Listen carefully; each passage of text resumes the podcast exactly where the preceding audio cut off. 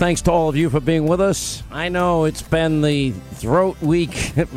I've had a um, allergy attack, and I think now I have a sinus infection, at least according to my doctor. Uh, hopefully, be better by Monday. I apologize for the voice. I'm glad you're with us. Happy Friday. 800 941 Sean is our number. You want to be a part of the program. You know, a really cool moment happened the other night. And I've been pointing out on this program, you know, adding politics to sports is just an awful, it's a bad idea. And we're missing one of the biggest opportunities as a, as a country, as a society, that naturally brings people of all backgrounds, all races, all socioeconomic classes, et cetera, et cetera, upbringings together. I mean, think about this. You go to, a, it doesn't matter what your home team is, whatever it happens to be, but, you know, people are passionate, whether it's college sports or professional sports. They love their team, they love their home team. You know, we, we get, we have enough stress in our day to day life. We'd love to, you know, go to a, a football game, a basketball game, a baseball game. You just love it. And you know, with the few exceptions, you know, look look at what MLB, the dopey commissioner, who knows absolutely nothing about voting laws, you know, strips Georgia of the All Star game and and ships it out to Colorado, which by the way has like I think a nine percent minority population, based on lies told by Joe Biden and Stacey Abrams about the Georgia election law. In Georgia, there's 17 days of in person early voting. And in Joe's state that he's represented 5,000 years, there's, there's not one. In Joe's state, there's not one lockbox. In Georgia, every precinct has a lockbox. Both states require voter ID. And you, can, you must provide an excuse in Delaware, not Georgia, if you want to vote absentee. The most restrictive in the country. That's Joe's state.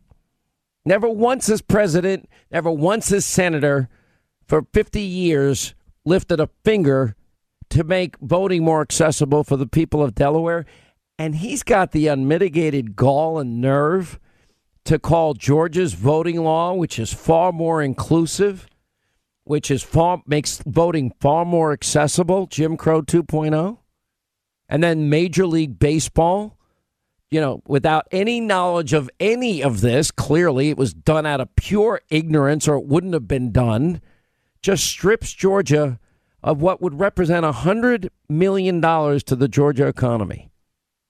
Now, I say Joe Biden, Stacey Abrams, they owe the people of Georgia a huge apology because their big lie hurt their hurt an innocent state and we're going to get lectures from Joe on voting accessibility. No, thank you. It's up, and the, then you got the same thing, you know, with the NBA. Now the NBA is getting political. Okay, well, it's not it's not serving them well in the ratings. I you know they they they're not even getting nine million, eight million people to watch finals for crying out loud.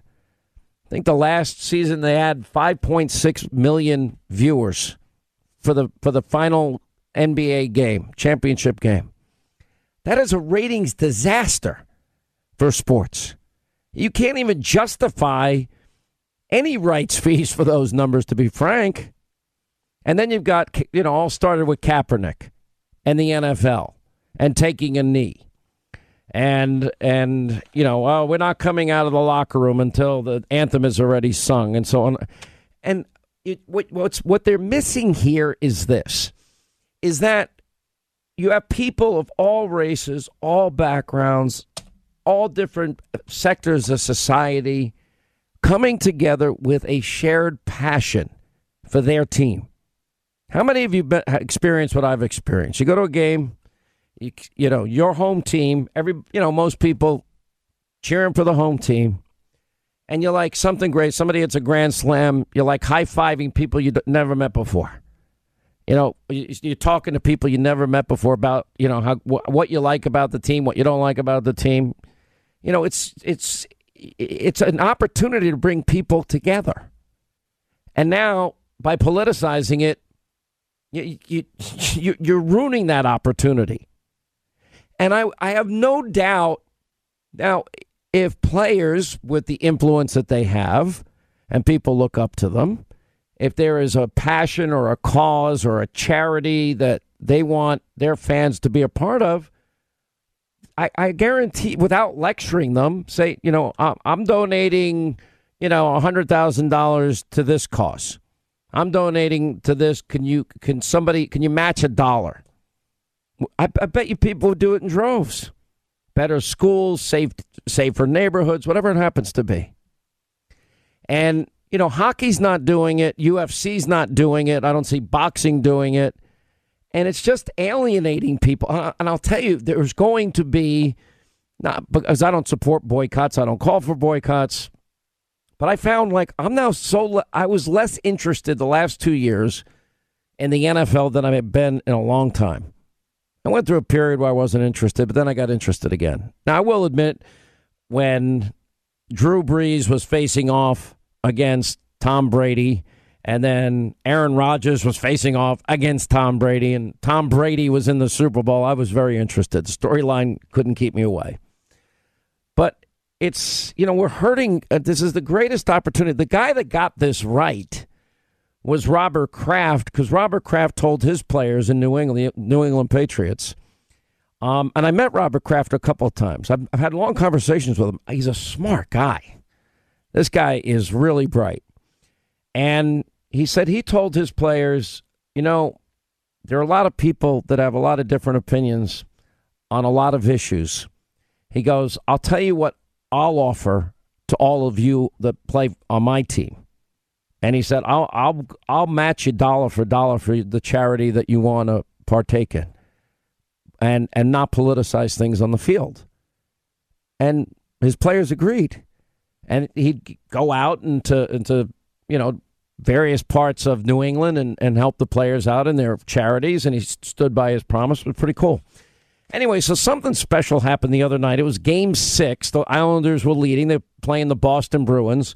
Whenever there's anything New York versus Boston, it's a it's just a oh, it's like, you know, it doesn't get any better than that. Because Boston fans hate New York, New York fans hate Boston fans. That's the way it is.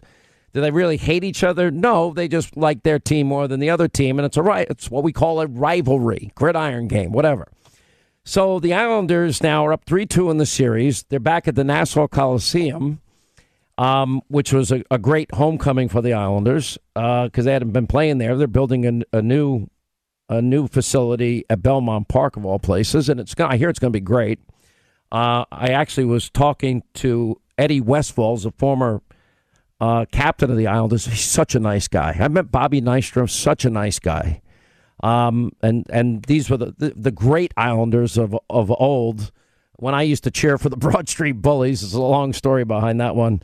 But anyway, so there is this sing uh, the woman that's singing the Star Spangled Banner. Her name is uh, Nicole uh, Raviv, I think is how you pronounce her last name. Beautiful voice, stunning, incredible voice. She starts singing the Star uh, Spangled Banner, and then the crowd takes over and she let the crowd take over. I've watched Garth Brooks perform, and I've watched him in interviews, and he says there's nothing cooler when your fans are singing your songs back to you. And he would let people, you know, if he's singing the dance or, you know, if Tomorrow Never Comes or some songs, you know, Friends in Low Places, Thunder Rolls, then the, then when the crowd or the stadium sings it back to you, there's nothing nothing better. Anyway, just just listen to this moment and tell me if you don't get goosebumps like I got. And now, please join Nicole Raviv as we sing it together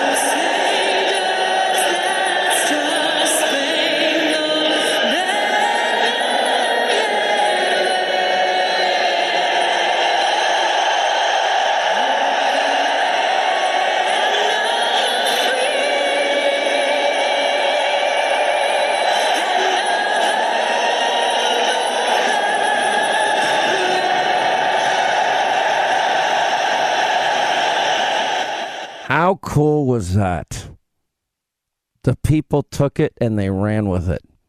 People, all backgrounds. They have, they have a shared passion. Their team. Islanders, by the way, they probably that was it for Boston. They're like, oh man, this this crowd is is way into this game. We're not we're not going to win this, and they ended up winning with two empty net goals, six two. Um, and uh, they're now playing Tampa Bay in the next series. But I mean, you know, I know that there's there's all the wokeness and there's critical race theory that divides us. Now, more and more states are, are saying, no, we're not doing this. And, but people are genuinely good. I go back to, I've, I've used this phrase, I've overused it. You've heard me say it before. I apologize for saying it again, but it's worth repeating in my view. You know, my friend Barry Farber, he, he was on talk radio till his 90th birthday. 90 years. One of the great pioneers of talk radio. Used to always say, There's never been a country in the history of mankind that has accumulated more power and abused it less. And I add to it, and I have no right to add to it, but I do. I learn from the best. There's never been a country in the history of mankind that has accumulated more power, abused it less, and used its power to advance the human condition. It doesn't mean this is a perfect country, that it's been a perfect country. The beauty of our framers and our, our founders was this they created a system where we can right wrongs and correct injustices. It was built that way on purpose, not by accident. Natural law endowed by our Creator, not government not government rights. Rights come from God and, and predicated on a belief they're all created by God. And that there's never been a country greater than this one. Socialism has been tried in, under every name and manifestation you can think of, and it always it always overpromises and delivers nothing. Sets people up for failure. This idea that everything's free. There's no track record that's going to ever work because it always fails. Schools, law and order, Social Security, Medicare, Obamacare, all failed. Now we're going to believe they're going to give us healthy food and free, free child care and free, free child education and free college. and It's not going to work. We're free. And it's like the land of the free and the home of the brave, not the home of the woke and afraid. All right, as we roll along, 800 941 Sean. You know, two uh, items came out this week after I'd been pressured and pressured and pressured and pressured and pressured and pressured and pressured. Hannity, you've got to tell your listeners that they must get vaccinated. Can you imagine me? Now, we learned from the Cleveland Clinic this week. Yeah, if you had COVID 19, if you contracted the virus, um, yeah, there's no need to get a vaccine. This is not, I mean, that's the Cleveland Clinic. They have a pretty good reputation. Um, we didn't know that till this week. But people like Rand Paul were saying, yeah, there's natural immunity. Even if your antibodies go down, you still have T cell antibodies and you still have protection. Uh, now I see an article come out today CDC to hold emergency meeting after hundreds are suffering heart inflammation following COVID vaccines. By the way, Donald Trump said Fauci says he's science, but he's merely science fiction. He got so much wrong. Actually, Gregg Jarrett is even suggesting he should be. It will never happen, criminally investigated, because he did know that this Wuhan uh, lab, virology lab, did in fact study coronaviruses and gain. They did gain of function research there, and he gave the money, and he was desperate to hide that fact. In emails, you can see that there was a panic that set in.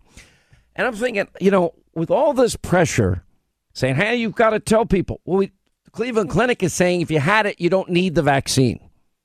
I'm following the science. The CDC is now saying that there are hundreds and hundreds of people that are suffering heart inflammation following COVID vaccines. I'm glad I followed my own instincts here, which was I told people take it seriously, do a lot of research look at your health conditions, talk to your doctor, your doctors, medical professionals you trust, and then make your decision. I'm not playing doctor on radio or TV. I don't know anything about anybody's medical condition. I don't even know about my own medical condition. We'll continue. 25 to the top of the hour.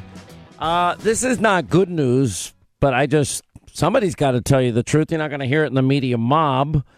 You remember Joe's out there saying, well, uh, if you don't make over $400,000 a year, you're not going to be paying any more in taxes. Well, he kept saying it, but it's really $200,000 a year because he was talking about couples. And then he doesn't factor in the dramatic increase in corporate tax rates and the capital gains taxes.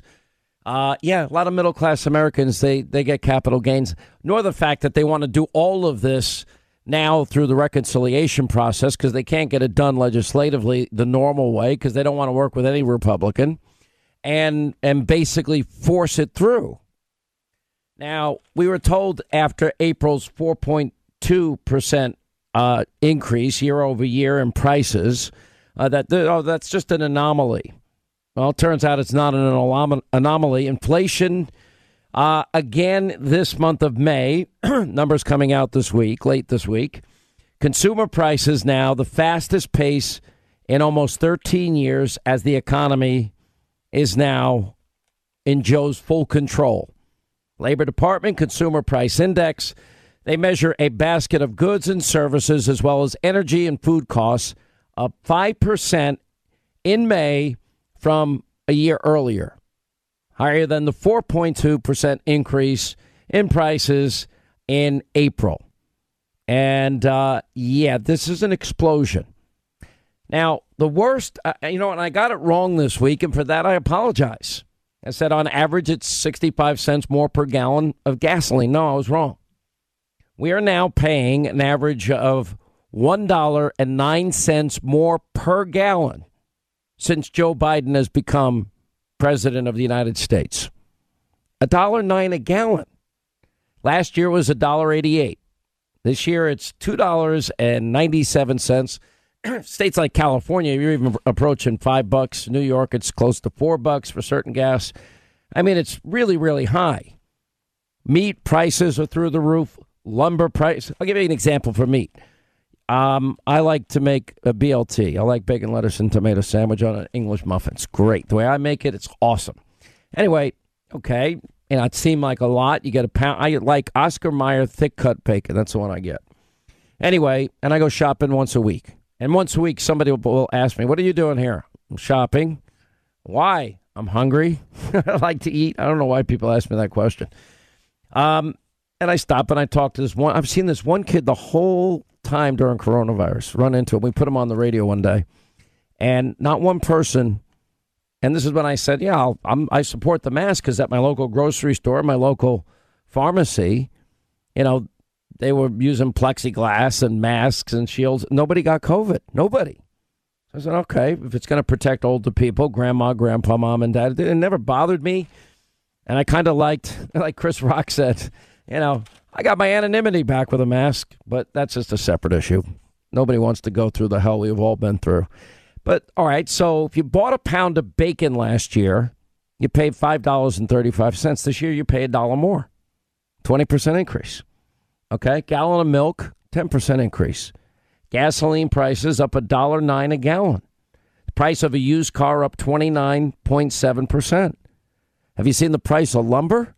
Something you would have paid $2,000 for last year, you're paying $11,000 for now. I mean, this is real money. Now you a lot of states are now finally they've had it because you got 9.3 million available jobs and you have many Americans looking at the extra unemployment money and saying, "I get, I'm going to make as much staying home." And now people are feeling it, and they're seeing it, and they're understanding it because the University of Michigan did a survey of consumer sentiment. And what they found is in their new survey, more American people are more worried about rising inflation because of Biden's policies than at any other time since 1982. In other words, more concerned with higher prices for appliances, for houses, cars, and any time in 39 years. 1982, the inflation rate was just over 6%, close to where we are now. year before it was top 10%. It's not good. After inflation, earnings have declined for American workers every month since Biden has been president. New York Post has a bombshell banner headline today Bidenomics bombs. Real average hourly earnings for American workers fell 0.1% in May compared to April, according to the Bureau of Labor Statistics.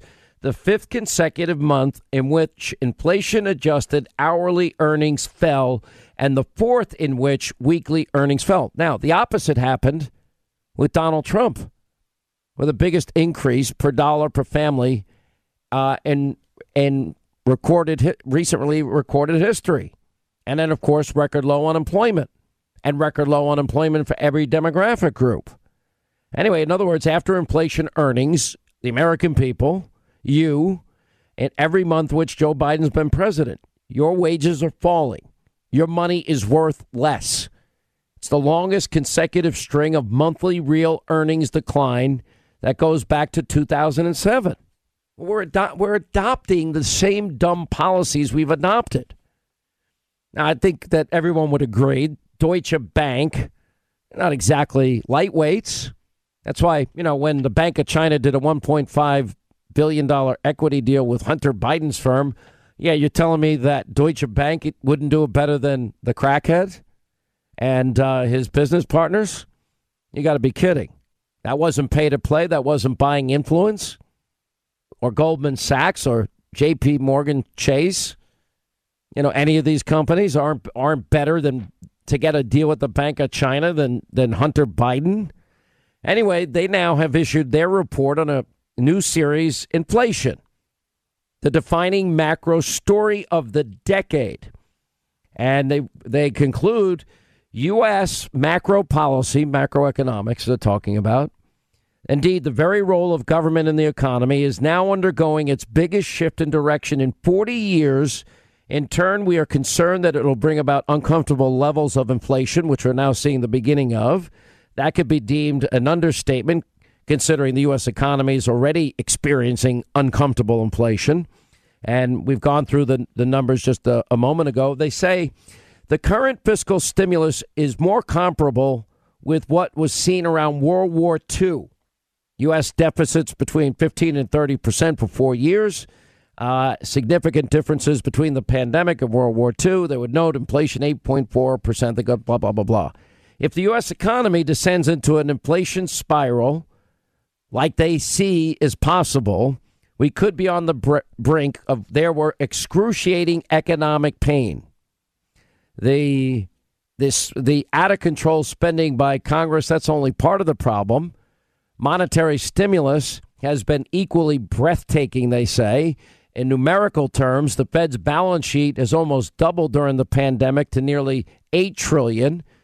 I mean, they're basically saying this is a recipe for unmitigated long-term economic disaster.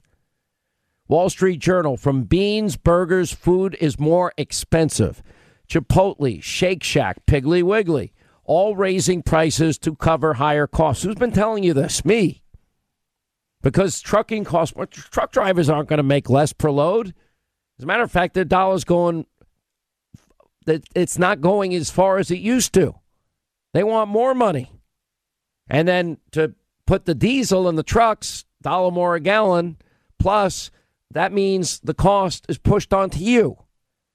Corporate taxes will be pushed onto you, the American people. Everything you buy now is costing more because of this. All to pay for Joe's socialism, new Green Deal radicalism. But he told you you're not going to pay unless you make four hundred thousand dollars. You're not going to pay a penny. Baloney. The reason I'm bothering to do this is I keep hearing on the press Biden's going to raise your taxes. That's Anybody right. making less than four hundred thousand dollars a year will not pay a single penny in taxes, and we will not increase the deficit either. Unlike the last too. gigantic tax cut, which increased the deficit by two trillion dollars. I don't want to hear anymore. Everything's costing more. If you paid a dollar nine more for a gallon of gas and pay more to heat and cool your home, you're paying. Bread, higher, 17%. Bananas, fruit, oranges, milk, coffee, gas, electricity, you name it, going through the roof. Let me tell you, it's surging. And and people and now the value of what people are making is less than ever before. Now this now politically there's going to be a backlash I can feel it building now.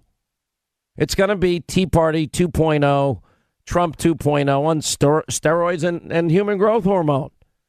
Because American people, they want to prosper. These policies are a stranglehold. Inflation Nation, we put up on Hannity.com. Prices rise at the fastest pace in 28 years. Numbers not seen since 1993. Then you add the corporate tax and the capital gains tax. Well, everything is going to cost more, including utilities. Those taxes will go up too. Biden's chief of staff, maybe president in, in hiding, Ron Klain, says he's blaming uh, airline tickets and used cars. Okay. Another one out of touch. Imagine if Donald Trump said that. The pipelines are the safest and best method of transporting oil. Even John Kerry and Buttigieg said it. But we're stopping high paying career jobs and we've given up national security concerns in the name of green energy. It's ridiculous. It's unreal. First Lady says Biden's overprepared for her European trip. Oh, okay, overprepared. Sure, Joe was able to sit through his, his lessons and did a good job Give him a sippy cup, warm milky, night night stories, all set. Get ready for Putin to eat his lunch. It's unbelievable. Every, Biden's rising price, it's all pain. Unbelievable. And the world loves it, by the way. The world doesn't want a strong America. You think the hostile nations of Russia, China, Iran, North Korea, you think even our European allies want us? No, they want to weaken America. They want a dumb America. They want America to pay for uh, global warming insanity and not them. A Paris Accords that, that look at China and India as developing nations and we pay the brunt of the monies. It's ridiculous. It's, it's a part of this is madness. So there's been a lot of pressure by the squad and, and company to stop any type of negotiation. Now, there was a bipartisan group of senators, about 10 of them. Um, Mark Warner, Joe Manchin, Mitt Romney, Jeanne Shaheen, Susan Collins, Kyrsten Sinema. Anyway, they wanted to come up with an infrastructure package. They came up with one 1.2 trillion, eight years, 974 billion over five years, 579 billion new spending.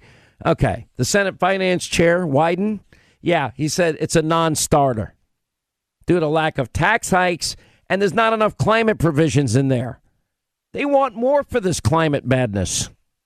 The number one threat to America, as they say, not China, not not radical Islamists, not Russia, not Iran. They want they're demanding climate provisions. All new the new Green Deal climate provisions are everything is free. And that will take from this group of people and put all the money in a pot We'll give you free child care, free early child education, free college, free school. Um, there's schools that they run now already suck enough. Why would we send kids in for more woke cancel culture indoctrination? Just like these cities that have been run by radical Democrats for decades, there's no law and order. There's no safety and security, which you need to pursue happiness you don't get educational opportunities in most of these big city schools because of the teachers' unions' donations to the Democratic Party. They get to even write uh, COVID policy because they donate so much money. So, you know, Social Security doesn't have a lockbox. Medicare's going bankrupt. What have they done well? Obamacare turned out to be a disaster. Everything they promised never fulfilled, but that's the story of socialism is that is that they're going to promise you everything's free, free, free, and and these will be promises that can never ever mathematically ever be fulfilled, even if they confiscated every penny of every person. They're not capable of running anything. That's why, as a conservative, we believe in limited government. So now we're going to trust them more. Yeah, well, yeah, we want to empower you. You go steal their money and give it to us. By the way, finally, you know, there's, there was a little pushback against Congresswoman Omar. now the squad's fighting back home their own de- Democrats. Enough with the anti blackness and Islamophobia as they tried to defend uh, Congresswoman Omar for the comments that she made um, And then now the leaders of the squad are saying no freedom of speech for Muslim women in Congress. Like, what? It's unbelievable. Unbelievable. But that's your mind. By the way, the Demo- everyone talks about, well, Donald Trump with this with the party. Pelosi and Democratic leaders issued a joint statement condemning Omar's statements. Now they're getting blasted by the squad. Let me tell you what's going to happen. They're going to shut up, and Nancy Pelosi is afraid she's going to lose her job. Joe has no courage or even awareness to know what they're doing, and Schumer is afraid AOC will primary him. That's where we are. All right, hour two, Sean Hannity Show, 800 941 Sean. You want to be a part of the program. So, our old friend Humpty Dumpty uh, went on, I guess, what, C SPAN today. A lot of people, it's kind of funny. They have the re- conservative line, they have the liberal line, the Republican line, the Democratic line, the independent line. They got a million phone lines over there. Um, I've met many of the people that work at C SPAN over the years, and actually, the, a couple of them are, are fairly nice. Uh, but poor Humpty Dumpty, he got an earful. Let's listen to this. Yes, I'd like to ask Brian to, on national television, admit he and his network are a bunch of liars about Donald Trump. This is Kevin in Princeton, Indiana. Good morning. Yeah, uh, Mr. Stelter is the biggest minister of misinformation I have ever heard, and I'm a news junkie. He made the statement just a few minutes ago that he is uh, all the stories are always evolving. Yeah, his yeah. stories absolutely evolve. Brian Stelter. Thank you for the feedback. I appreciate it. Savannah, Georgia. Rick, good morning. You're next. Uh, yes, I was just wondering if you still feel like Michael Avenatti is the greatest thing in the world and should run for president of the United States. That's and funny. my suggest my suggestion is whatever CNN says, do the opposite, and you'll be fine.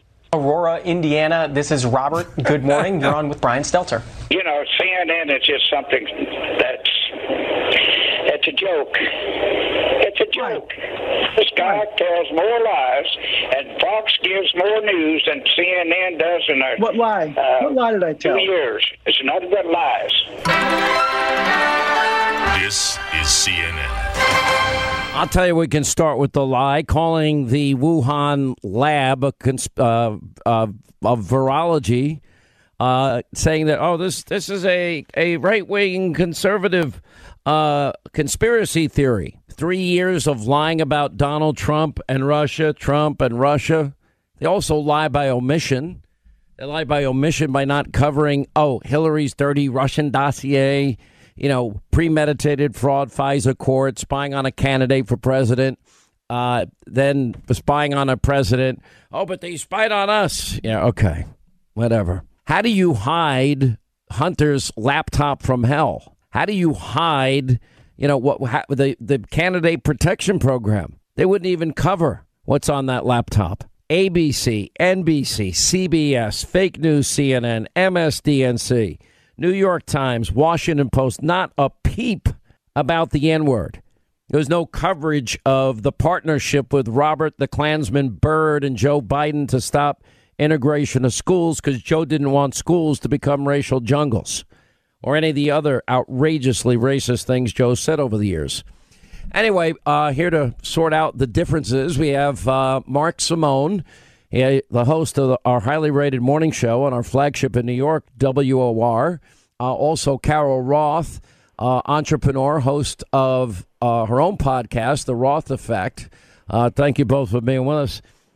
I, I mean, it's like a layup I'm handing to you, but on the other hand, Mark Simone, it's sad because you know, I know, everybody listening to this show knows that if anybody with the last name Trump ever dared to say the N word, it would be an explosion that would be felt forever. Never stop, never ending coverage.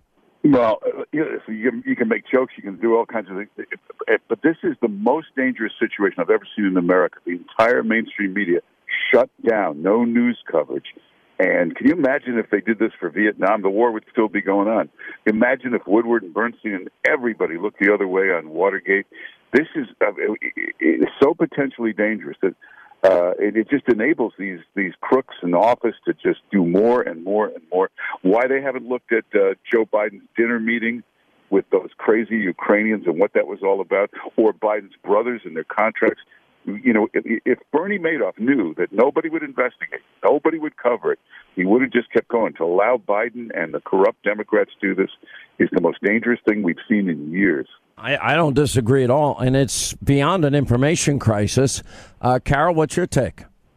You know, so obviously I look at things from a business and economic standpoint, and I'm reading these texts and I'm going, wow, Hunter Biden is so eloquent. I can now understand how he's getting these board of directors positions and these corporate executive positions because he's clearly a master communicator. I mean, it's, it's basically these, these texts laid out the fact that this is somebody who nobody would put anywhere near a board of directors unless he had that extra influence to peddle. And it's unfortunate. This is why people are so angry in this country is because there is just a blatant double standard. And on top of that then you're gaslit about it. That you said no there there is no double double standard. We're being free and fair and, and we're we're covering everything the same. Absolutely not. Absolutely not. And we've seen it over and over again. If you put those text messages in front of somebody and didn't attach a name, um, or like as you said, put a Trump name on it or any one of our names on it,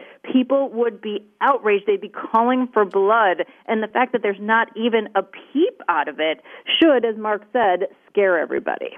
Do you think of Mark the three years of never ending lies about Trump Russia collusion while simultaneously ignoring Hillary paying for the dirty Russian disinformation dossier? Then unverifiable, used as premeditated fraud on the FISA court, spying on Trump, the president, Trump, the candidate, etc. You know, it's just three years of lies, ignoring Joe's quid pro quo in Ukraine. Oh, Trump ordered protesters to be tear gassed for a photo op. Now we know it's true, and they won't even admit that. If you, if you mentioned a year ago the lab leak theory, we knew coronaviruses were studied at the Wuhan lab. We knew that uh, they did gain of function research at that lab, but if you said it, boy, you were a conspiracy theorist and it was debunked. Or Trump ignoring Russian bounties on U.S. soldiers, that debacle. Or Trump telling Georgia officials to find the fraud. Or that Donald Trump went to Charlottesville and, and said, uh, well, there's uh, that the white supremacists were, were, were fine people. When in fact, when you actually look at the wording, um, it was very different. But, you know, Biden launched a bunch of ads on this, and we actually have played over and over again what Trump really did say. And it is, uh, you know, y- yeah, some you had some very bad people in this group. He said, "Excuse me, didn't put yourself down as a neo-Nazi. You had some very bad people in this group, but you also had some very fine people on both sides, and you had people in that group I saw the pictures. You did. You had people in that group were there to protest the taking down of a very important statue and the and the renaming of a park to another name. And he said, "I'm not talking about the neo Nazis and white nationalists because they should be condemned." He said it twice that they were there in the exact line that they purposely take out of context. Mark, how do you defend against that? You can't. This is total corruption of the news media, and you can't say this uh, this is normal or if it's ever happened before. If you remember, uh, Bill Clinton was president. His brother Roger was caught on tape using the N word. It was covered everywhere. It was even on 60 Minutes. They confronted him with the tape. This is unlike anything we've ever seen before. Total corruption in the mainstream news media. Then you got these uh, Silicon Valley tech geeks who think they're suddenly journalists and news editors. They'll decide what news can be on their sites on Twitter and Facebook. And they've been wrong every time. They were wrong about the Wuhan lab. They were wrong about the Hunter laptop. Everything they've censored, they've been dead wrong about. Somebody's got to stop this. And I don't know who's going to do that. I don't think it's going to stop, Carol. I mean, that's the thing here. Now, I've always said it throughout my entire career, uh, spanning now 33 years. I've always said that we've got to become the media well, now we've got to become the media and big tech. And by the way, when I say become the media, they have three broadcast networks, two cable outlets that are hardcore, radical, new Green Deal socialist left, and every major newspaper, but for, say, the New York Post, Wall Street Journal, give two exceptions in, in that case. There's a few of us on Fox, but a lot of varying views on Fox. And then there's talk radio, which conservatives tend to dominate. That's about it. But now we got to get into big tech and get our own Twitter, get our own Facebook, get our own Instagram, get our own YouTube. Yeah, I mean, and the worst part about it is the pipeline starts in education. It starts in early education with all this nonsense that's going on, and then uh, in terms of J school, they're teaching them to be activists, not to be journalists. So it becomes a, a really challenging thing uh, to be able to fight against. And as you mentioned with big tech, the fact that they somehow think that they are the arbiters of truth, as we have a situation that's unfolding real time, how would they possibly know what the situation is? And it had real implications for people's health, for the economy, and so I think that the number one thing we can do to fight back is, you know, now we have to go and do our own due diligence. But as you mentioned, if we keep getting thrown off the platforms, it's hard to even put that due diligence out there. Yeah, I, I, you know, I just don't see that there's any hope. By the way, I know you have some kind words to welcome back Jeffrey Toobin, uh, the guy caught on a, a, a CNN Zoom call masturbating. I mean, any comments on that, Mark? Oh, I'm glad you went to me on that. Hey, you talking about Brian Stelter? The, the only honest guy who said anything honest on CNN this week was Jeffrey Toobin. He admitted he did it. Now, That's uh, true. I, I guess well, it's not that okay. kind of- He, you're saying he admitted. How do you not admit it? It's on a Zoom call. Hasn't stopped anyone he said before from not admitting things. Oh man! He said he what, what'd you say, Carol? I missed that. I said it hasn't stopped anyone before from not admitting things. We've seen things in plain sight many times. I did not have sex with that woman, not a single time. I'm going to get back to work for the American people. Indeed, I did have a inappropriate relationship. Yeah, I remember very well. Sorry, Mark. Go ahead. Oh no, I'm just that's just Toobin. He does the left hand doesn't know what the right hand is doing, but uh, uh, I guess guys do that. But you, you can't get through a Zoom meeting at one o'clock in the afternoon. You, it, it, looks like he just does this all day without even thinking. It just happens. Yeah. Look, I'm not one of the. Am I wrong, Mark? I've, I've never called or demanded somebody be fired. I just, it's not in me to do it. I don't believe in boycotts. I've been, you know, all throughout my career, people have put pressure on me to, to boycott. Now, I can tell you, like, for, I watched the Islander game the other night when the crowd took over the singing of our national anthem. I love that moment. You know, it seems like hockey, the octagon, UFC, boxing. There's not many sports now that aren't allowing politics to creep into it. It's happening with the Major League Baseball. Look at the All Star game, the NBA. Look at LeBron James, Kaepernick, NFL. It's and and I think people are missing the greatest opportunity of uniting a group of people from all different backgrounds, all different races, all different socioeconomic upbringings, and they all share a passion. That is that team. Now, how many times have you been to the Garden Mark or uh, Citi Field or Yankee Stadium and you're high fiving a stranger? And it's like, it's the one thing that would unite us. Now they're dividing us in sports by bringing politics into it. Yeah, but I think they Democrats always go too far. I think this time they're setting the world record for going too far. The backlash is beginning with that mother telling off the school board. Uh, you, you know, the defunding the police is starting to really frighten people. We had a mayoral debate in New York last night with a question. This is Democrats about should the police have their guns taken away from them. People are going to start to rebel against this. But the the tide is turning. It's it's just gone way too far. Unbelievable. Um, I don't know. I don't see if I don't. I don't know if it's going to turn back, Carol. Maybe I don't know. I, I, it's possible. I do think politically the tide is changing.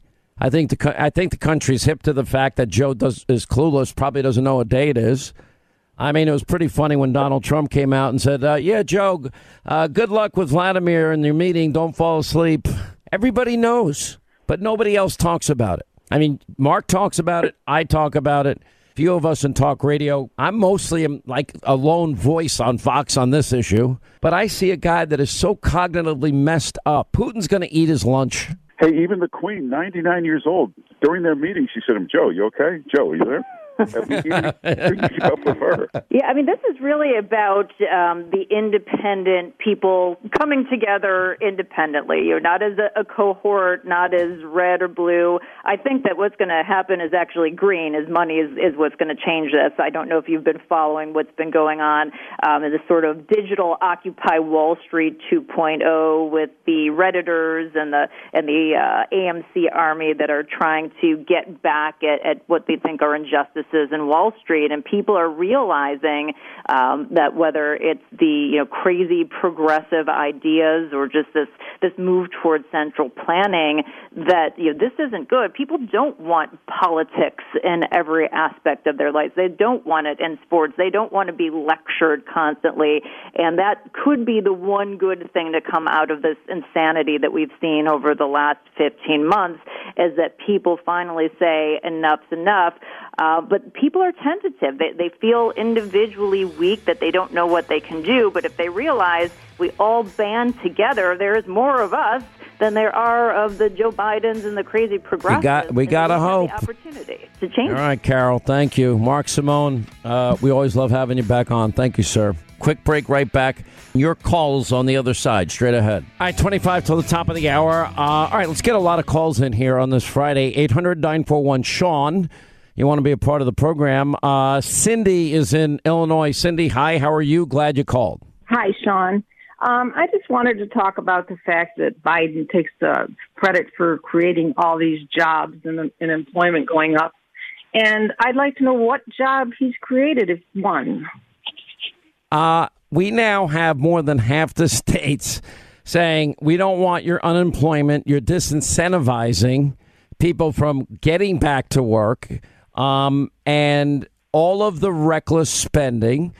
You know, remember, all of this money it wasn't emergency COVID relief. It was a blue state bailout, and it was a down payment for the new Green Deal, radical socialism, and it's and it's six trillion dollars. Well, we can't afford six trillion. Everything at the border, the inflation is his. The low, the, you know, the fact that all these jobs are open that remain unfulfilled, unfilled is is unbelievable. And all he wants is redistribution. Joe's not in charge. It's it's Bernie Sanders and the squad running the show. Right. He's like a puppet. And, you know, what else I want to tell you is there's something called the Pledge of Agreement to American Workers that Trump and Ivanka um, put into place in 2018, actually July of 2018, which offers um, high tech companies to there's over 400 in the country that are signed on to this. Have you heard of it? I I have not. See, this is what irritates me. Trish Regan had it on in in 2018, and Ivanka did the interview, and I never heard a word from the media. And this is a life changing opportunity. They actually have right now, if you want to go work for one of these 400 companies signed up um, oh, you know what? I do remember this. I, I think it was around 2017 or 18. You're right. I think you're right. Yeah, I do remember there, it. There are there are actually right now 16,438,805 training positions available. Okay, no high school diploma needed, six months free training, and this is life changing for people. Toyota alone is looking for 200,000 workers, Ford 55,000, GM, and they need these positions filled. That's why they're willing to sign on and train people. So this is a very um, well kept secret. And, I saw uh, a friend of mine in Georgia recently. He was up in New York. His family runs a business in the cement business down in Florida. And he said, Can you help us? I said, What would you like me to do? And he goes, uh, My dad wants to make a direct appeal to police officers that are being treated horribly in other states and cities and, and offer to train them to drive his truck, cement trucks, and pay them better salaries than they're getting now. Oh, much Can you believe better, that? And I, by the way, I'm gonna Yeah. I'm going to, to do this. I just got to get the follow up. But um, I'm like, of course, I'd I'd love to do that. And here's the thing: enough cops have had it. They can't. They know they can't do their job. They know they're in a no win situation. They know it's open warfare against them, and there's just no point anymore for them. And it's sad no, they're, un- because they're unsafe at, at this It- point. it's un- it- yeah, and- police off the street. Yeah. Yeah. All right. Anyway, good call. Thank you, Cindy. Appreciate it.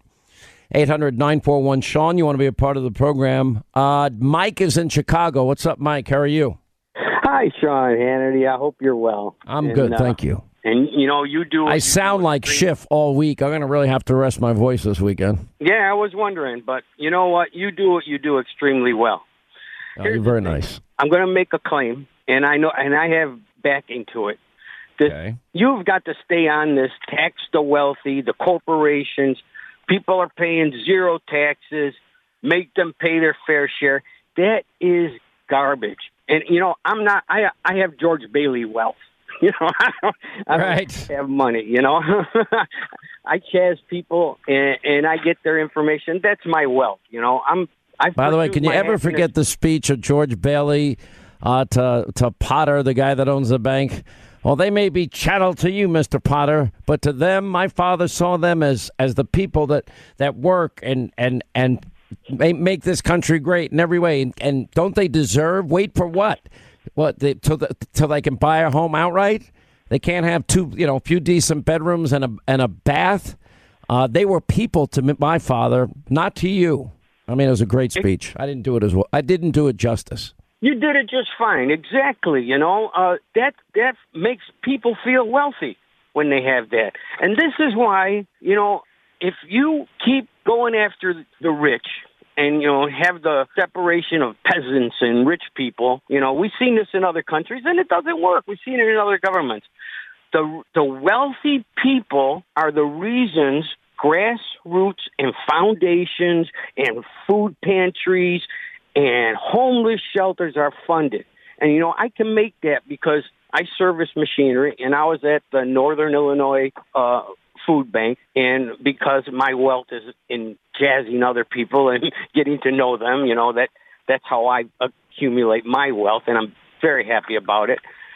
Um he tells me, yeah, they need food, but if it wasn't for wealthy people getting exemptions and uh, giving up their well-earned money, and you know, God bless them that they made millions of dollars. You know, You know, when I when I did these other jobs in my life, and I'm I've said this on the air before, people don't believe me. I don't think fame is a good thing. I don't think it's a healthy thing. I've seen it. I've I've seen the worst side of it, and I've seen people absolutely lose touch with it. Um, if if there are any things that keep me grounded, one is my strong belief in God our Father, my Christianity, my faith, and the other is and uh, my strong belief in a Creator. And my second would be the fact that I spent two decades plus of my life working at hard jobs. It kept me grounded. And when I started in radio, I didn't expect to make any money, Mike.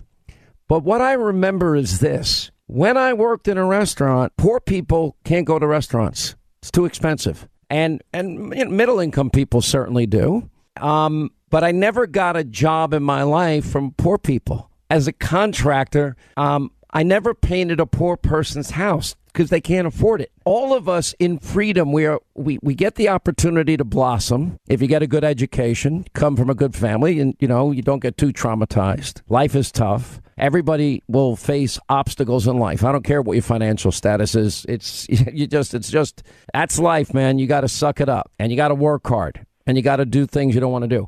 But my point is, you're not I don't know where this resentment comes from or the idea that because somebody else has more than me, I should not like them.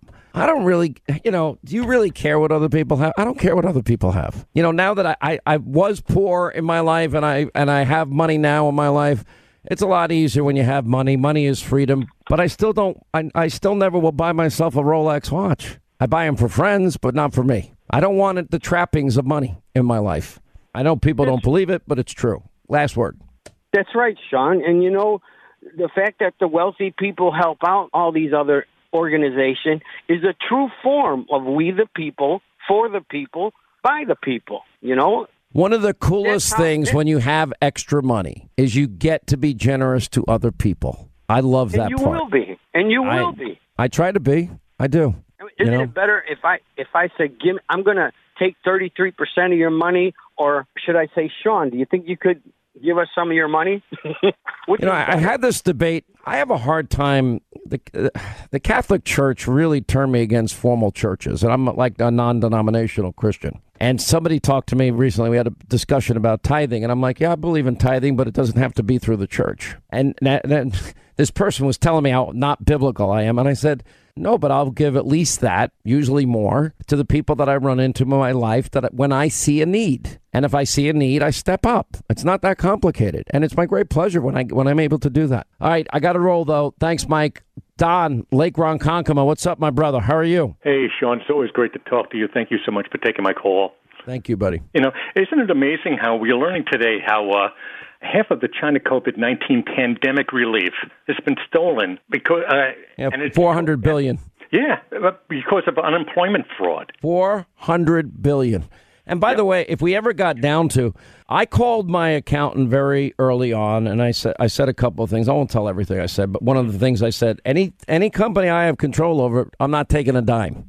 Yep. I ain't Don. You're going to laugh at this. You know all those checks they were handing? They actually sent them to me. Yeah. they sent they sent me the the what fourteen hundred dollar check and the two six hundred dollar checks, and I'm like, don't cash it.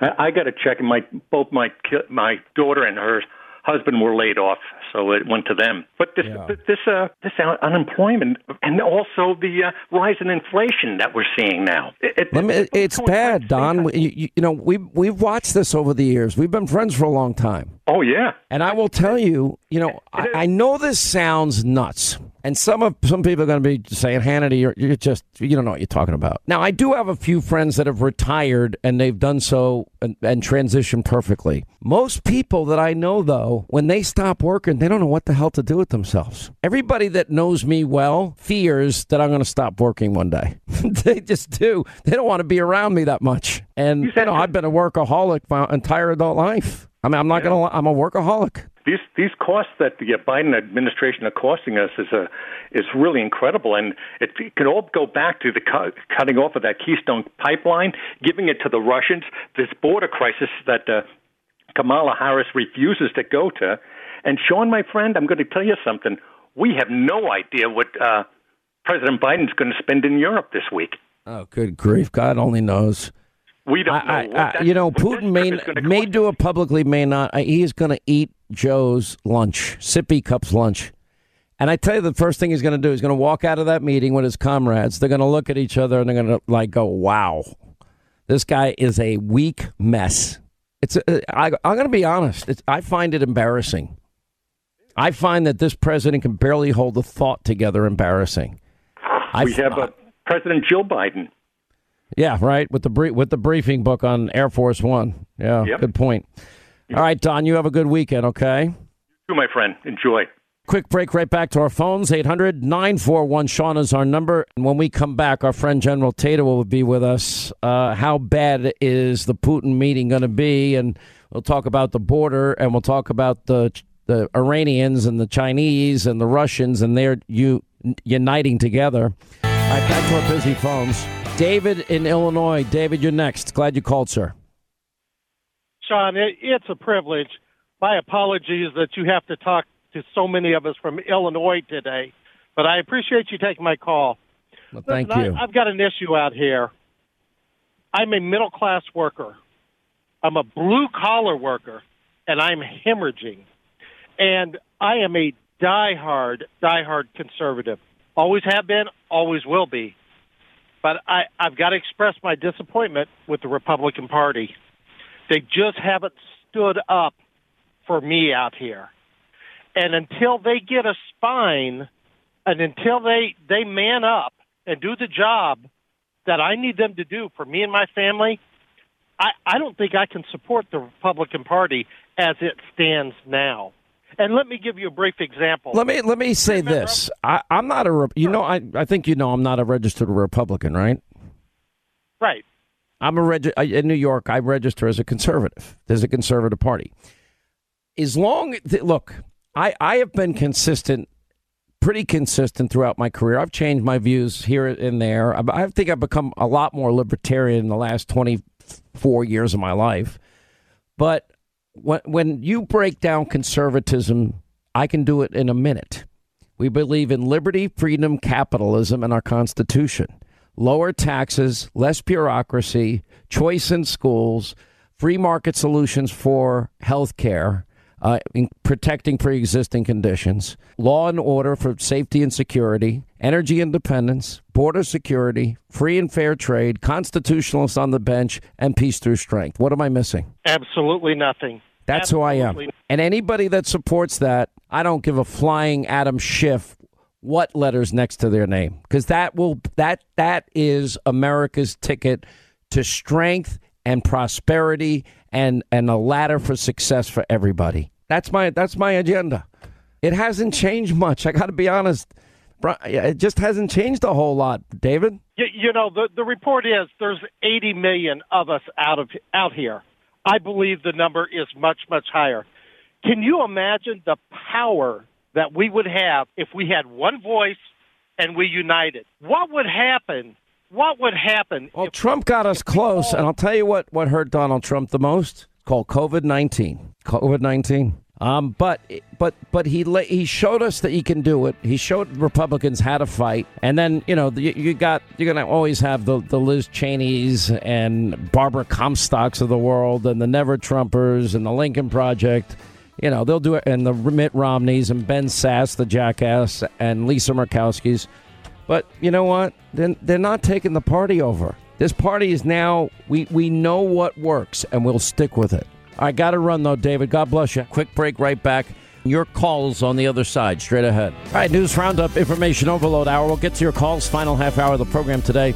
Um, we have now Kamala Harris. The verdict is in. Even her staunchest supporters in the mob and the media recognize that this trip to Guatemala, where she was lectured by the Guatemalan president, and then Mexico, was an unmitigated disaster. A softball question from Lester Holt about whether you're going to go to the border. Uh, that ended in an unmitigated disaster. She was asked again about it, and and this by a Univision report, a reporter, uh, and this is what she snapped back at. I've said I'm going to go to the border, and I, when are you going to the border, Vice President? Administration has asked. I'm not finished. I've said I'm going to the border, and also if we are going to deal with the problems at the border, we have to deal with the problems that cause people to go to the border, to flee to the border, and that is the root causes. So my first trip as Vice President of the United States was to go in terms of a foreign trip to Guatemala to be on the ground there to address and to and to be informed of the root causes. Why are the people of Guatemala leaving Do you have a date? ¿Tiene una fecha para su viaje a la frontera para ver la situación con sus propios ojos? I, uh, I will keep you posted No date. You know, I, I haven't been to Europe either. I guess she hasn't been to the moon either as well. And it's it's pretty unbelievable. I mean, it's as this is going on now. In the last three weeks, Joe Biden has identified three separate. Well, in the last number of weeks, three separate things as our biggest uh, national security threat. One is Russia. Okay. What about China? What about Iran? What about a nuclear armed Iran? What about radical Islamic terrorism? What about uh, North Korea? Uh, what about the alliance between the Chinese, the Russians, and the Iranians? Uh, the Chinese and the Russians providing Iran arms, and and they're fighting their proxy war throughout the rest of the Middle East with those arms. You know, and then Joe Biden switches, and and after you know, Russia's one answer. White supremacy gave his answer last week. This week he says the number one problem, challenge, the military that you'll be facing, threat is climate change. This is what he said. We must all commit to an ambitious climate action if we're going to prevent the worst impacts of climate change, limiting global warming, warming to no more than 1.5 degrees Celsius. Lead the global the global transition to clean energy technology. You know, when I went over in the tank in the Pentagon, when I first was elected vice president with President Obama, the military sat us down to let us know what the greatest threats facing America were, the greatest physical threats. This is not a joke. You know what the Joint Chiefs told us the greatest threat facing America was? Global warming.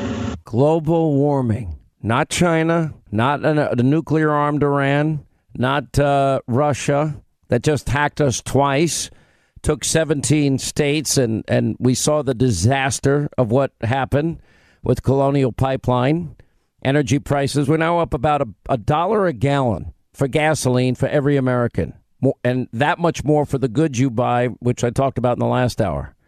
And uh, I'm telling you, it is that bad. So in one oh, in a week and a half, Vladimir Putin gets a waiver to build his pipeline, but Joe canceled the Keystone XL pipeline and fired all these guys in the energy sector, high paying career jobs there. Uh, then he allows TikTok, which we believed, Donald Trump believed, and our security apparatus believed was using to spy on America. He just reinstates it for the communist Chinese.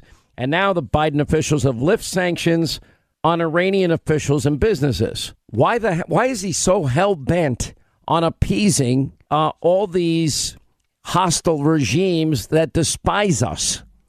Anyway, General Tata is with us. Uh, he's got a new book out, Chasing the Lion, and it's just out this month. Uh, thank you, sir, for being with us. How are you? Great to speak with you again, Sean. Uh, it's been a few months, and uh, I'm proud to be on your show. Why would you give a waiver to build a pipeline to Vladimir and fire American workers on the Keystone XL pipeline? Why would you lift sanctions on Iran without any anything in return?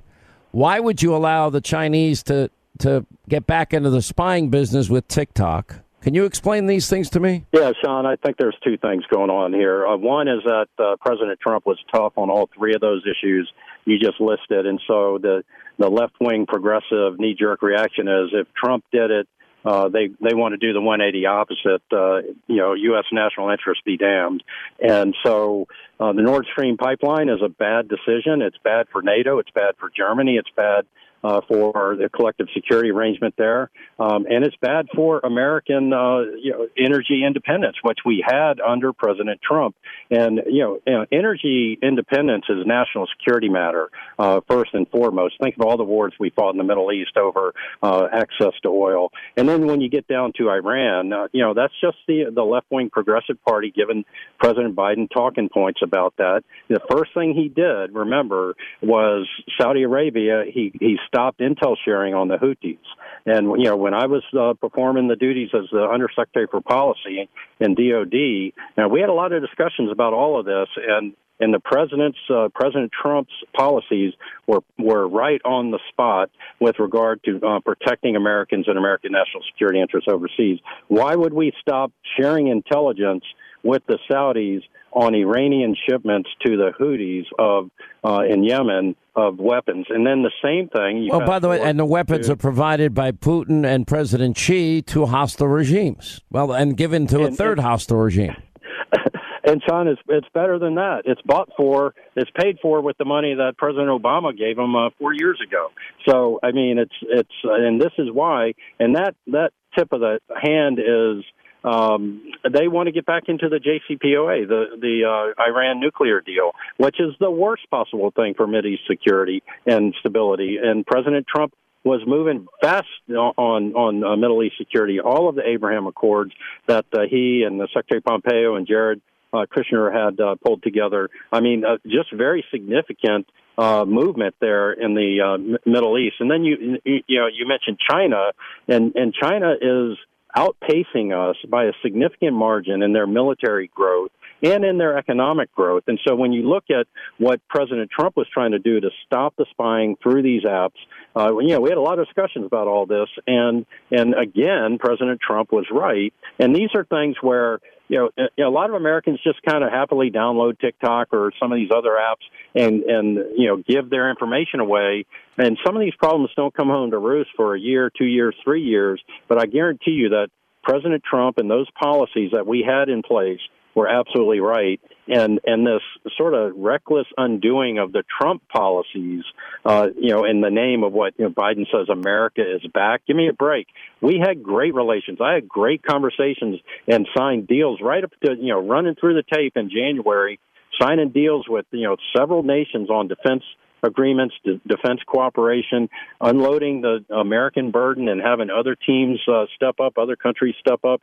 Uh, President Trump did a great job in this regard, and President Biden's undoing it. You know, I think, and and look, I, I know people on the left don't like it when I say it, but uh, all I do is start playing the reels of Joe Biden, and when I show video of Biden from 2012 or 2016, and I compare it to today, he seems like a shell of his former self. He seems weak and frail. He's definitely a cognitive mess, and even though the media protects him, um, I just call it as I see it and I've got all the tape to back it up. The problem is, I don't think that the the the leaders of these hostile regimes like Russia, China, Iran, North Korea, uh, I don't really think they give a damn what our media thinks. They're assessing Joe Biden every day, and I'm pretty confident they've come to the same conclusion I've come to, which is this guy is a cognitive mess. And I think that has now emboldened all of these countries uh, you know, we see China and their geopolitical uh, ambitions playing out in the China Sea. Uh, and elsewhere, we see Russia now back on the border with Ukraine. Uh, we see the Iranians brazenly, you know, fighting uh, this proxy war in Yemen, as you rightly referred to. The uh, that that's been going on now for a while. So I think they look at a weak America now if Bibi Netanyahu is, is no longer going to be the prime minister, which it appears that's the path, we'll find out on Sunday. If he can't flip one vote, then I am really concerned because he was the only other guy on the world stage that seemed to have the moral clarity that identified evil for what it was. Yeah, you're right about that, Sean. Uh, uh, you know, the uh, starting with uh, Netanyahu and Israel and the importance of that strategic ally and our closest ally in the Middle East. You're absolutely right. Iran is evil. Hamas is evil. Hezbollah is evil. Uh, the Houthis are evil, and they are attempting to export terror, Iran is, through all of these instruments of war to attack Western uh, liberties and freedoms and economies. That's that is 100% what's happening here. And to the extent that President Biden either does not recognize that or is being told what to do because of all the things that you mentioned, I think the American people deserve to know who's who's actually calling the shots. Because when you look at what Vice President Harris did on that uh, disaster of a trip to Central America, and and her refusal to answer the question about not going to the border. She doesn't want to go to the border, Sean, because it's a mess down there and it will bring attention to the worsening of the situation, not the betterment of the situation as they pretended during the campaign. But the numbers, General, speak for themselves, don't they? I mean, we're, we're, go- they do. we're, we're going to shatter a 25 year high of illegal immigrants coming into this country. And on top of that, we're we're facing record inflation we haven't seen in 15 years, record high prices on everything, energy prices, gallon of gasoline up a dollar a gallon. That's that's real money uh, that's impacting every family in the country. I mean, these policies are disastrous, and he's not been in power long. Right, right, and policies have impact on the American people uh, from a security. You know, if you remember, Sean, in 2016, sort of the two number one things were the economy, and then remember, ISIS was a big bad deal. And you know, it, it could be argued that President Trump did too good a job by giving the military the authority to to go out and crush ISIS. What they did, which they did. Uh, now, you know, we're headed back in that direction, right? With um, national security coming back to the forefront as a domestic issue because when you when you minimize our our energy output all of the steps going on with respect to the oil and gas industry are are uh, catastrophic for this country. And it puts us back into a situation where we're competing with for oil with all these countries that that either are, are contentious or want to do us harm like Iran.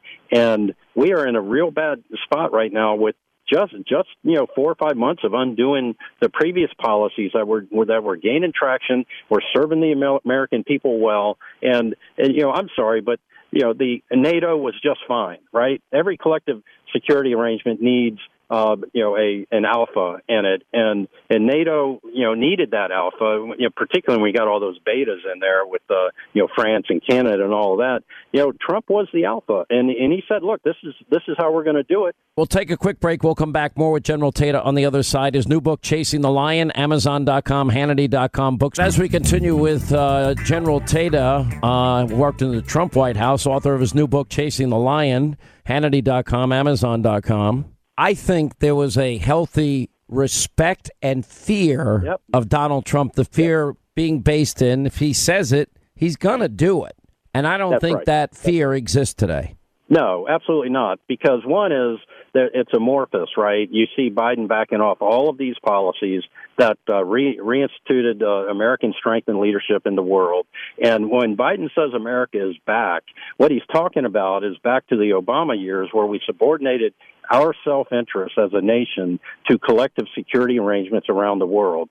And and you just can't have that because that puts us in a weakened position from a policy standpoint where uh, all all the um, despots you mentioned, whether it's Putin or Xi or or you know the Iran uh, uh, leadership, uh, all of them are watching. Uh, you know the the the recent hacks on on uh, all of our infrastructure and and uh, the you know colonial pipeline and all of that. Those are probing attacks. We always get whether you're a platoon in combat up to the United States commander in chief. Everybody gets everybody gets tested during changes of command. This is a change of command. It's happened, and so you've got China, you've got Russia, you've got Iran, um, all testing. And, and this Hamas attack on Israel was a test of how Biden would respond. And and what you know, so now they know. And these are probing attacks. They're not the big attack. These are okay. Let's do this to see how they'll respond. Now let's huddle and figure out how to move forward. And now we're going to come in with a bigger thing, whatever that is from China, Iran, or Russia. And they are assessing it. This it is a cruel world out there. And uh, you know, a lot of these progressives think that oh well, if we just kind of give in a little bit, it's all going to be okay. They'll understand, and that's just not the case. Well, General, it's always a pleasure to have you. By the way, the General's new book is out, Chasing the Lion. Uh, it's up on Hannity.com, Amazon.com, bookstores everywhere. Uh, General, uh, where are you when we need you? Uh, we need people like you now more than ever. Thank you for being with us. Always a privilege, Sean. Thank you so much. All right, 800 941 Sean, your calls, final half hour of the program today. Quick break, right back. All right, 25 to the top of the hour on a Friday. All right, let's, uh, for the final half hour, let's just get to calls. Brian is in the great state of Georgia, which has far uh, less restrictive voting. There are far more accessible voting opportunities in Georgia than Delaware. But Joe Biden, who never lifted a finger to make voting more accessible in Delaware, says Georgia's Jim Crow 2.0. And as a result of Joe and Stacey Abrams, about $100 million in business uh, was taken away from Georgia by the Major League Baseball idiot commissioner and brought to uh, a state that only has 9% minority population. That's Colorado. Uh, Delaware doesn't have 17 days early in person voting. Uh, Delaware doesn't have any drop boxes. Come on, dude. Delaware doesn't. Delaware doesn't have n- no excuse absentee voting. You have to provide an excuse, and both states demand voter ID. And then he gets away with saying that to Georgia, hurting the people of Georgia. Joe Biden and Stacey Abrams owe the people of Georgia an apology. Brian, sorry to go on on to that rant. Oh, yes, sir. Uh, thank you for taking my call. Uh, off a little bit of topic here. I'd love to comment on that one, uh, but I just want to say about the uh, border issue. Uh, to me, it seems wrong to have the federal government kind of break the law by taking these illegals in uh, and then, you know, making the states deal with them. Um, my question is, why can't the states do anything about this? Considering, um, you know, the states can make marijuana legal, even though it's a federally uh, against the law. You know what I mean? You- You're, asking a million dollar question that I've asked Governor Abbott, who I'm very fond of and I support for reelection down in Texas, and Attorney uh, General Brnovich in Arizona, who's now running for the Senate uh, against Mark Kelly, and I hope he wins that seat. Your question is, Yes, is crucial. This was challenged. Remember, Jan Brewer was the, the governor of Arizona, and the courts didn't are not recognizing that the state should have the right, if the federal government fails to enforce the laws of the land, to enforce it themselves. Because you're right. you know, not only is Joe not, you know, picking and choosing which laws he cho- he wants to listen to, but Joe is then also aiding and abetting law breaking, you know, by sir. housing, you know, building cages for kids in the middle of a pandemic and putting them on top of each other and then shipping them out in the dark of night to states. And then the states are responsible for food and shelter and health care and education. And, you know, it's an unfunded federal mandate. Now, I do give Greg Abbott credit. Greg Abbott said just this week, I, I'm going to continue building the wall in Texas, and I'll protect my own borders. And he has every right to do it. And I, I think if A.G. Brnovich has his way, uh, they do the same thing in Arizona. He's, he's a great attorney general. He's, I, I think he's an amazing guy. Yes, sir. Uh, now, wouldn't that be considered uh, seeding the uh, during a pandemic? They're kind of seeding uh, the virus around. They're taking untested, uh, illegal illegal immigrants and putting them in places which were will maybe even restart the virus. I mean, that should be a major concern. Not only the the monetary value of having to pay for all this. Look, I, I, you, you're raising so many good points, Brian. I, you know, look, you would think we would have learned something, you know, in light of COVID, but people don't learn. You know, with all the talk of, you know, oh, super spreader events, the, the biggest super spreader situation was created by Joe and Kamala when they were put building these kids cages and putting them on top of each other with a high rate of positive uh, uh, testing for COVID um, in the middle of a pandemic and then shipping them out sir. and not even test. All right. So the answer is if you want to come to this country, I think there's three main things you you've got to do it legally. And I would say we need a security check on anybody that comes into this country. We need to know you don't have radical associations. We need a health check, especially in light of what we've learned from COVID 19. The third thing is you've got to be able to prove that you're going to be financially able to care for yourself and not be a burden to the American taxpayer if we, in fact, invite you into the country. I don't care where you come from. And I, I just ask that you respect our laws, our sovereignty, and our borders and pass those three tests. Is that too much? Oh, that's awesome. I've thought about it once or twice. All right, Yes, Brian. All my best to my, my pals down in Georgia, okay? Yes, sir. Uh, Thank you very much. All right, we have a lot of calls from stupid states. We have two calls from California, and we got one call from New York. Let's start with the New York socialist state, uh, the socialist utopia state of New York. And Tyler is next on the Sean Hannity Show. What's up, Tyler?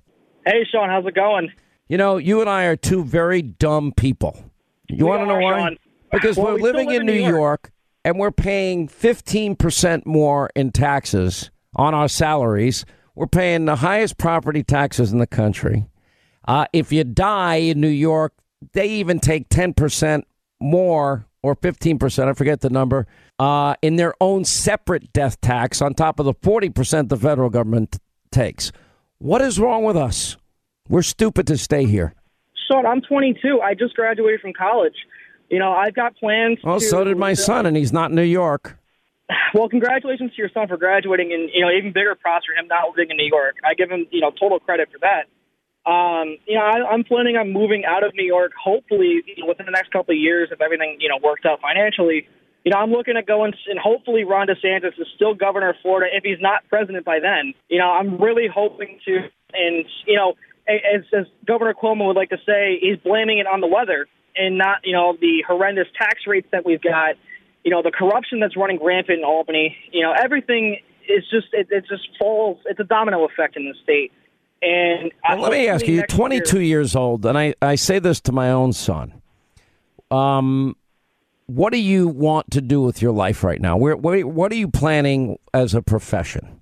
So, you know, I graduated with a degree in, in political science uh, Right. from SUNY Oneonta, and I really my my focus was trying to at least work in the government in some fashion. You know, I, I'm looking at going to grad school. I'm still undecided as if I want to, you know, go with the communications route for for masters for grad school or you know further my education in political science.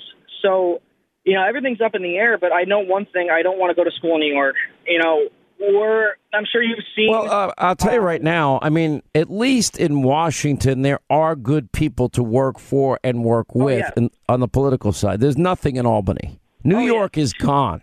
Albany is a cesspool, and I don't see any hope of New York. I see my friend Curtis Sliwa.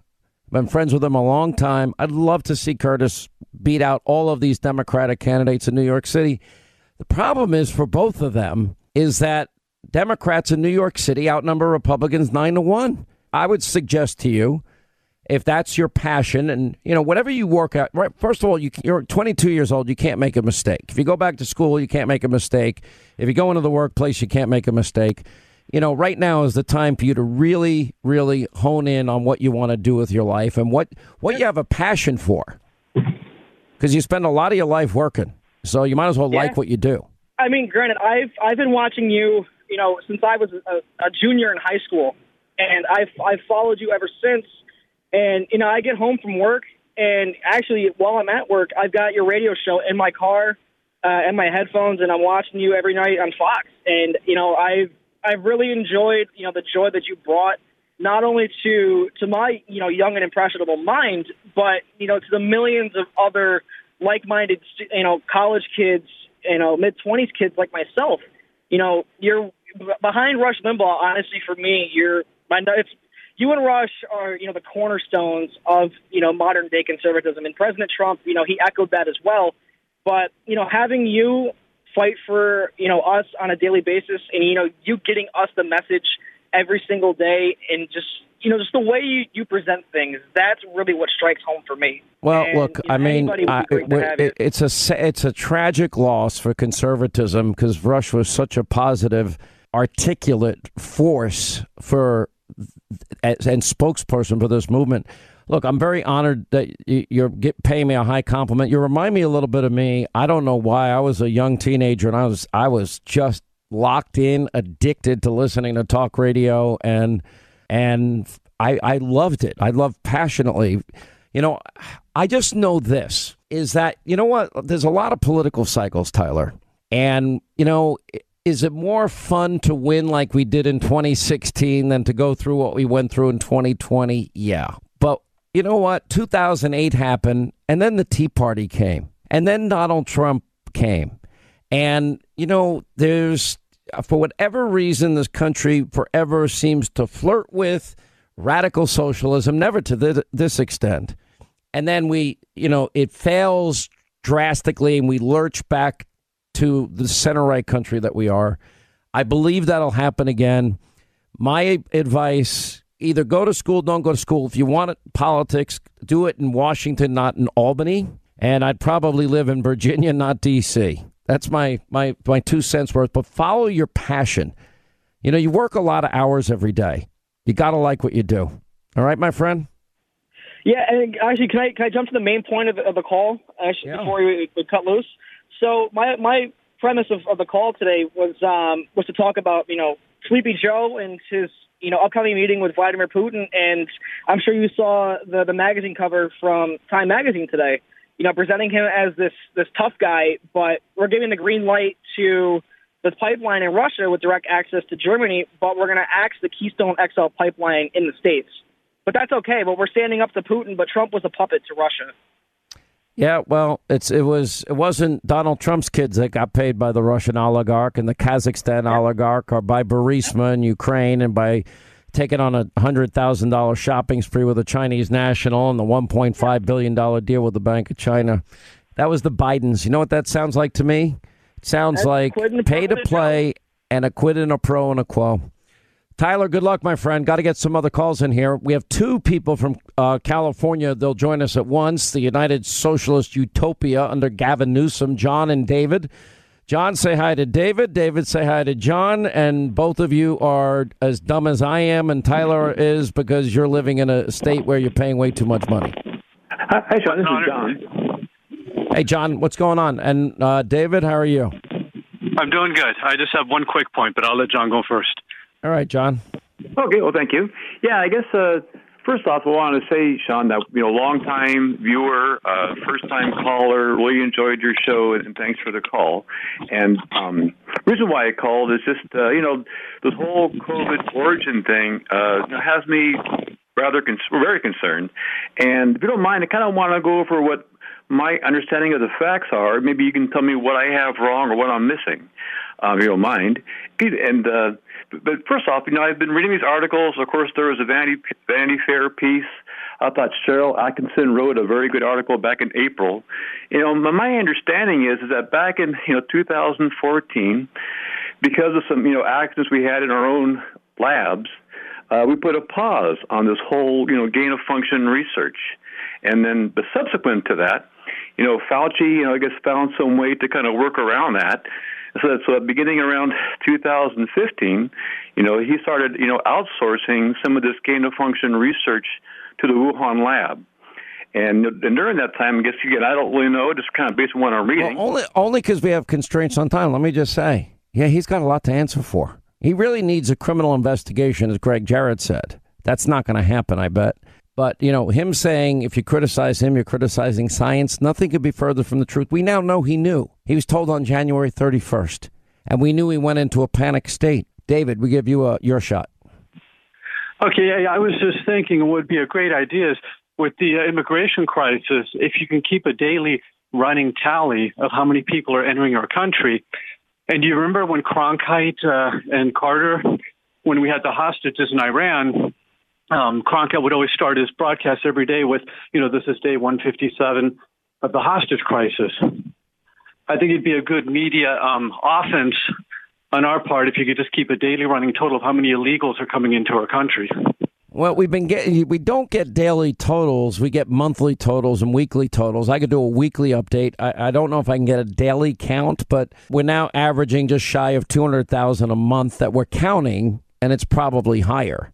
But I think it's a good idea. It's, it's sort of like Nightline was built off of uh, Iranian hostage crisis, day 442. I mean, yeah, I mean, America held hostage. Um, Democrats have no opposition to this. And Democrats, I, I think they believe, like I think Republicans always wanted cheap labor, and I think Democrats always wanted to hold out something of great value to a lot of people. If we give you amnesty, then uh, you're going to be Democrats, right? But um, it's not good for the country when you don't enforce your laws and, and that people don't respect our borders and our sovereignty. We have laws that govern this country based on a constitution. Thank you both. All right, that's going to wrap things up for today. Uh, yeah, I'm going to try and rest my voice a little bit over the weekend. See, uh, I, ha- I have been reluctant to go on medicine. I may have to bite the bullet. I just hate taking that stuff. Anyway, listen, have a great weekend. Uh, oh, Joe and Vladimir next week. God help us all. Anyway, we'll have full coverage. Have a great weekend. We'll see you back here on Monday. You make this show possible. As always, thank you, and thank you for being with us.